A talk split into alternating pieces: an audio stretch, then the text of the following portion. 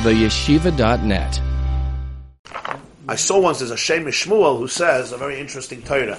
He says that the Gemara says in Sanhedrin that a Ben Seir Moira, that parents have to bring him to Beis Din and endorse his death. They say he's not listening to us and this and, and they, they give him lashes and then he gets killed. So the Gemara says that Ben Seir Moira it never happened, it's never going to happen. It's never going to happen. One of the reasons is because the parents have to agree, they also have to have the same voice. It's very hard for it to happen. It's impossible, really. But the most important thing is they both have to agree that this son should die. Even if the father agrees, the mother doesn't agree, it's not going to happen. And it says that even the last moment, if the father or the mother are him, they forgive him, it's over. The einish is over. If any one of them forgives him, it's done. Even the last second, they say, well, moichel, done. You can't kill him. So the Shem MiShmuel asks, this is, it doesn't understand. Why do we punish a Ben Seir Moira? We punish a Ben Seir not for what he did to his parents. What did he do? He stole money. He ate meat like a glutton. He drank wine like a, like a glutton. And he didn't listen to his father and mother. No, you don't get killed for that. It's not murder. You get this capital punishments. The pshat is, as we said, nidin al shem seifa. Yard the title of seif died. The way he's going, he's going to become a thief he's going to become a murderer. So Yamos Zakim Yamos Chayiv, kill him now. Torah predicts he's going to be a murderer and he's anyway going to die. So kill him before he kills others. Frek the Shmuel, so you're not killing him for what he did to his parents. You're killing him for the fact that Hashem says that in 20 years or 10 years he's going to be a murderer. So how does it help that they're moichel him? If you're killing him because of what he did to his parents, so then he can be moichel. But since you're killing him for what he's going to do to a, a, stranger, a murderer, it's just what he did to his parents is demonstrating the path where he's going. Now, we would not be able to know that path. But the Ribono Shel Olam says, I'm telling you, this is how it's going. It's inevitable. I'm not killing an innocent future. We're killing a, a destructive future. What does it help that they're moichel? You know what he answers? Shem Shmuel says, Moide de Kavart. Parshas Ki Seitzei he says this with the mitzvah, the mitzvah ben Sayyid He says as follows: All tshuva in the world comes from the fact that every Jew has in him or her the koyach of Avram, Yitzchak, and Yaakov, and because of that power, that soul of Avram, Yitzchak, and Yaakov, there's always a capacity for tshuva. In order to be able to have that connection with Avram, Yitzchak, and Yaakov, you need to be connected to the chain of generations, which begins with your parents.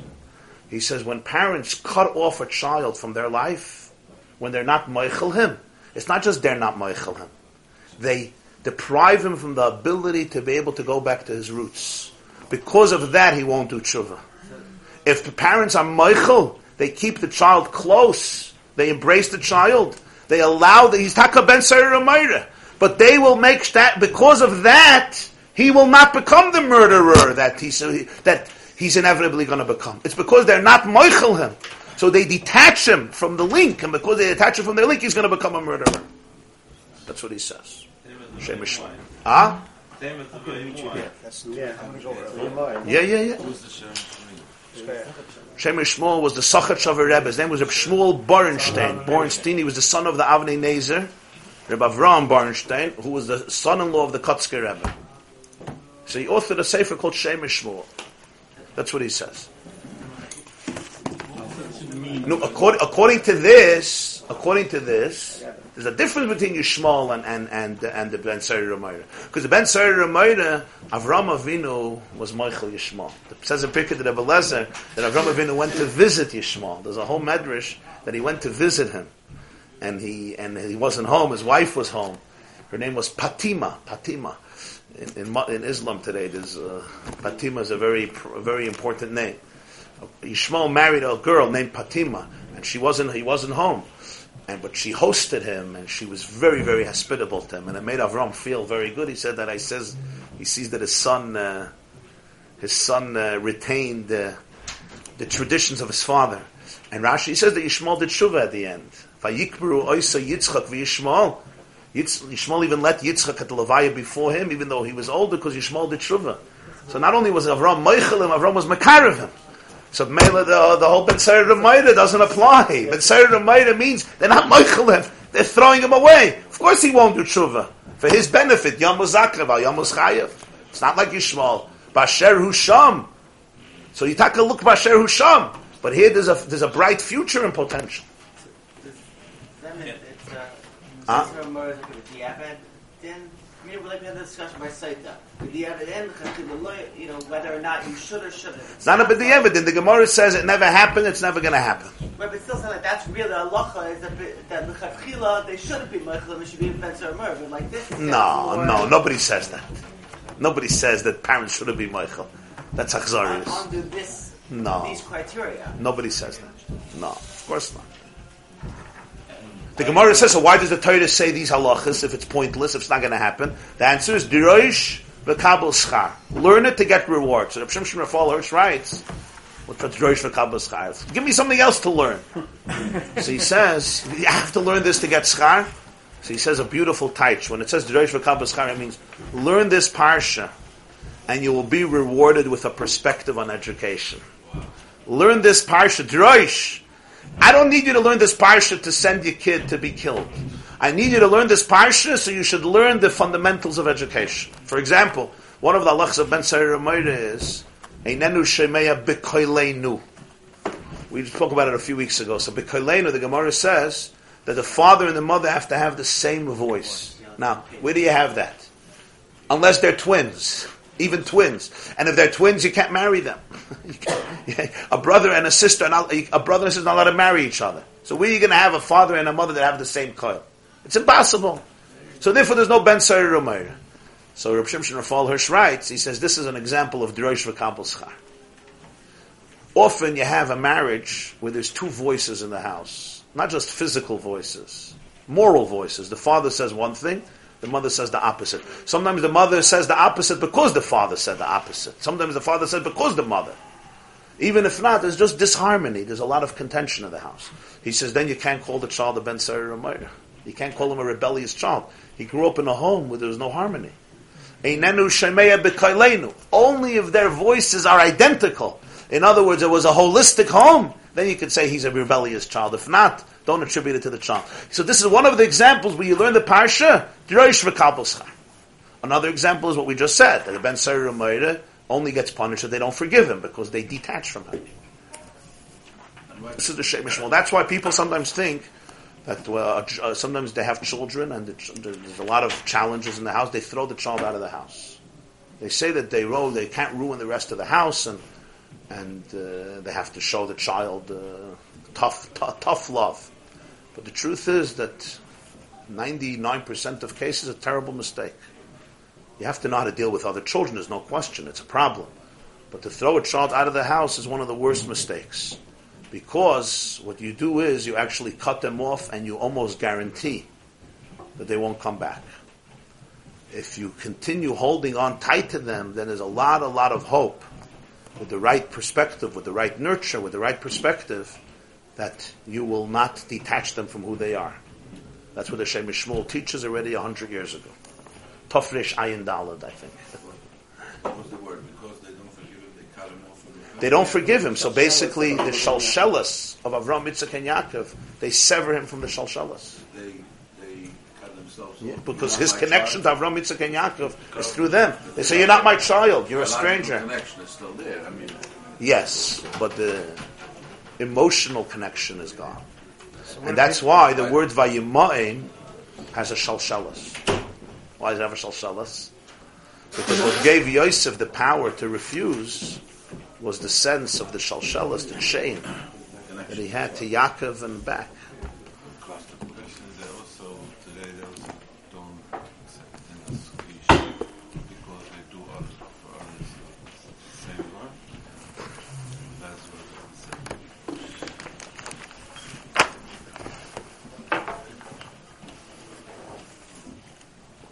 I don't think it's mamish the same. I mean, a yeshiva has to obviously, you know, figure out first of all what's best for this child, and also how it's going to affect other children. They have a responsibility also to other children. Sometimes houses like yeshiva That's true. Sometimes houses are like a yeshiva, they have too many children. But if you brought this child into the world, I don't think you're allowed to throw him out of a house. The, the way is you have to make a meeting with all the other children and you have to put them all, you have to, not on notice, you have to turn them all into shluchim for this child. You have to empower them. That this child, let's say Khalila, a child has cancer, chas v'shalom, or a child has another disease, or a child can't walk, or there's special children, yeah? All the children have to suffer. They could suffer sometimes. And it's a very challenging, it's a challenging situation, there's no question.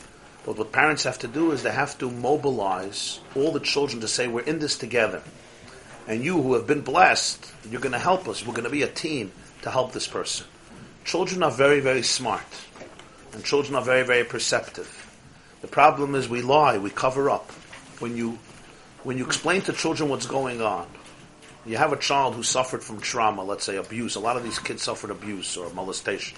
And you have to explain to these children that this kid is going through very, very, very hard time.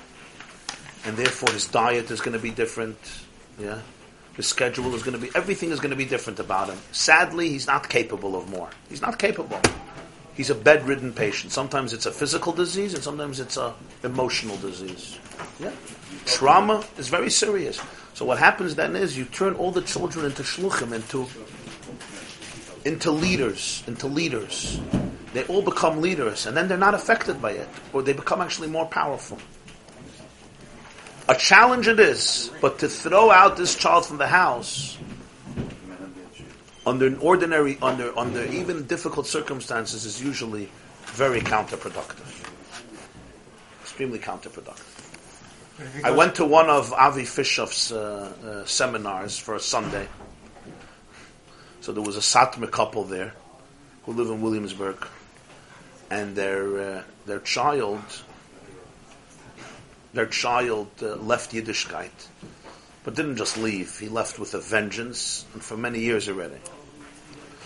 Okay, so his his path, as you know, some of you probably know, is very very extreme in this way. He says once children hit a certain point where there's no return, you have to mamash go on Nefesh to embrace them and do things that you would never do. Because they are so traumatized, they're so sick, that to have any expectations of them in terms of Shabbos, Yamulka, uh, Kashrus, this behavior in the house, he says is completely unrealistic. He says they're too sick, unfortunately, 98% of them have been molested, many of them for years. They're pushed sick. Sadly, they are emotionally traumatized and ill. They don't even have a pchir. They don't have pchir. They're, pushed, they're pushed sick. Huh? Okay. And in many situations, he's absolutely right. Maybe in all situations. Certainly in most situations that I know. So he told these parents to, uh, in Williamsburg, to buy him an 80 what they, to, to find out what he wants and, and to get it for him. He wanted an 80 inch uh, plasma, what is it called? An 80 inch uh, yeah, screen. Yeah, in Williamsburg. The, the woman is telling me, the mother is telling me the story in Hitzabrach and her Yiddish, and uh, she's explaining to me what she did. Wow, that's, that's fascinating. So what we did for our child. He couldn't believe it. He could not believe it. He came home one day, they wrote a letter apologizing that they never saw his pain, they never felt it. He went through a lot. He was really abused as a kid. And they got him the screen, and he was like, he was just overwhelmed. He was so moved. Gave his mother a kiss, gave his father a kiss, haven't given them a kiss in years. This happened six months before the seminar. She says he still goes out a whole night. Goes to party till five in the morning and their stomachs turn over. But every single night before he leaves, 11 o'clock, 10 o'clock, she bakes cookies. Every day she bakes fresh cookies. She gives him the cookies in aluminum foil or a plastic bag. She says, Here, you'll have some good cookies for you and your friends. And her husband goes to the door, gives him a hug, and says, Listen, my cell phone is open. Any point in the night you need something, you need a lift for you or your friends, you call me. She says, They have a next door neighbor. Same thing he also leaves. They actually hang out together. And he leaves every night, and the parents scream. They scream at him. His father screams at him and hollers at him. He says almost every night he turns around, he picks up one of his fingers to his father, and he uses two words that I shouldn't repeat, even not on video, certainly on video. Every night. Every single night, it's like the same thing. Lifts up his finger, says two words to his father. His father curses him out. Mother cries, runs to the kitchen. Huh? Their neighbor, their neighbor. And uh, so she tells me, and she says, now it's six months later. And he now comes to every single Shabbos meal. Every single Shabbos he comes to the meal and he started to keep Shabbos. And recently he started to put on tefillah. So here you have one extreme and you have another extreme. That's what the Shem Shmuel says. If parents can't forgive a child for all the pain that the child caused them, they're ultimately guaranteeing that the pain will continue forever. Paradoxically, by not letting go of the pain, we guarantee its eternity. By letting go and forgiving the child and understanding that he also went through some hard times, maybe even worse than the parents, we let the child actually be reunited with the parents. It's a very powerful observation because it's counterintuitive. You see, what I mean? As a, he's a low life what this kid. He embarrassed the whole mishpacha. He destroyed our reputation. He destroyed the shidduchim of all of his sisters. He destroyed. What do you mean be moichel? How can I be moichel? I have 11 kids who are destroyed because of him. How can I be moichel? Fakert. You're, you're, you're being righteous. He's, he's an oicha yisrael, he's a pashe yisrael, he eats chazer barabim. Yom Kippur, he smokes in front of the shul and a gate with. What do you mean I should be moichel? How can I be moichel? So we hold on to that. Of course, we always say it's because of God, it's not personal. Okay, that's what we all do. But what you're doing is actually you're making sure that he'll never do tshuva. He can't. Because you, the, the, emotional pain distances you from him. On the other hand, if you could be moichel, what's Pshat moichel? What's Pshat moichel? moichel means that you can accept, you can understand that people are on journeys, and sometimes it's difficult, it's complicated. And what if this kid was molested? It's really not his fault. Molestation plays with the brain. It destroys you. Some of some people sitting in this room know what I'm talking about. It destroys the brain forever. I don't know forever, but for years and decades you have to deal with it. So it's the kid's fault. The kids, they, people go to addiction because they have to numb the pain. So it, it causes pain to parents, but I have to be able to appreciate, to embrace the bigger picture. And then I get rid of the negative energy. I let go of this emotional distance that I created between me and my child, and paradoxically, my child can actually, because I tolerate him, he can actually change, he can actually grow. The word mechila, the Maharal says, comes from the word machal, which means a dance, a circle. By being moichel, you bring him back into the machal, into the dance of Knesset Yisrael. You bring him back into the circle. You throw him out. There's no mechila he's not part of the machal anymore. You make sure he stays out of the circle. He's not part of the chain. There's a shalshelis. It goes from Avram Avinu through Mashiach. You take, you throw him out of the chain.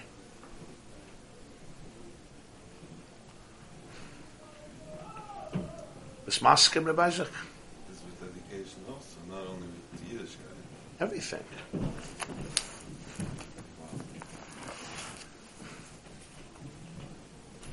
What about a soft landing for this kid. Instead of getting thrown out into the street, he goes into the pan, into the Zaidi and the, and the Bubby's house. That's good, but the main thing is he should not feel that he's being thrown under a bus. Zaidi's and Bubby's house may be a wonderful alternative. It's quiet. If Bubby is nurturing and not obsessive. Still, he has to know that his father and mother loves him. Yeah. And maybe he maybe explained that the reason. Perhaps. It may be all alternatives should be considered. But to lock a door and say you're not coming into my house, in most circumstances, I'm not saying in all circumstances, you know, if the kid is, uh, sometimes you have a child who's, uh, who physically could be, vi- whatever, you know, could be physically dangerous. I mean, there are exceptions. We're not talking about that. We're talking about he's thrown out of the house because he's not accommodating the, the the traditions or the culture of the house. It, it's certainly difficult. It's not. Uh, it's a big nisayan. It's a big nisayan. But that's that's a nisayan. Nisayan means you have to rise to the occasion. I can't. Uh, I can't be mafker my child because I'm having a nisayan.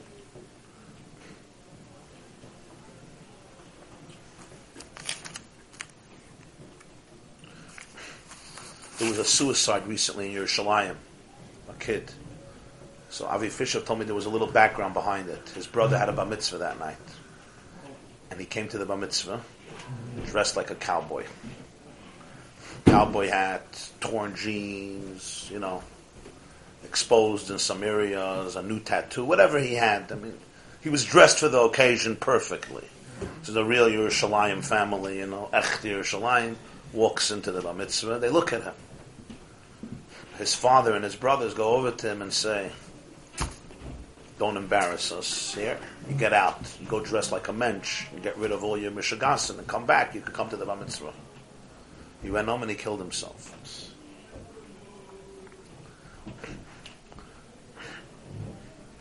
They didn't, of course, mean to do that. They just, they were horribly embarrassed, you know. I'm not judging them, but he, he it was like his, he had no place in the world anymore. It's, it's very sad, huh?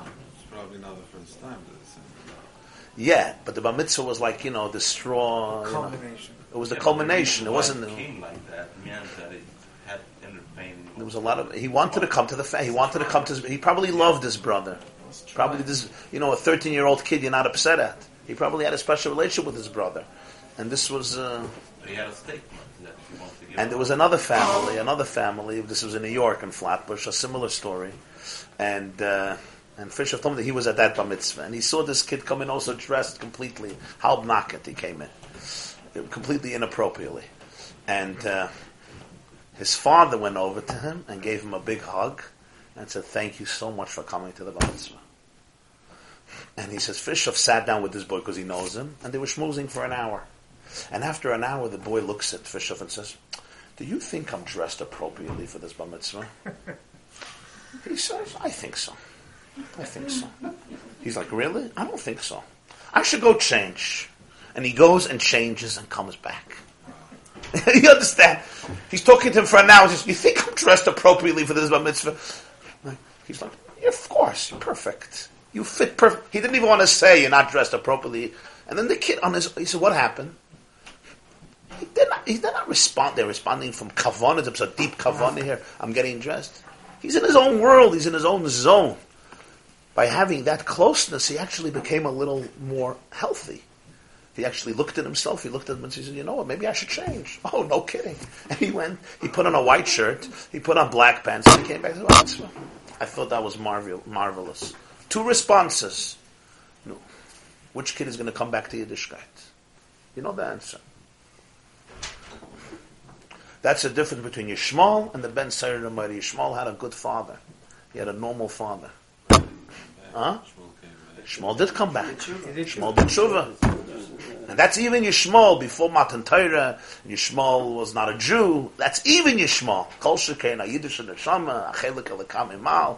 After Matan Torah, of Ono V'chart, is a whole different story. I heard one that that was when uh, This class is brought to you by the yeshiva.net. Please help us continue the classes. Make even a small contribution at www.theyeshiva.net slash donate.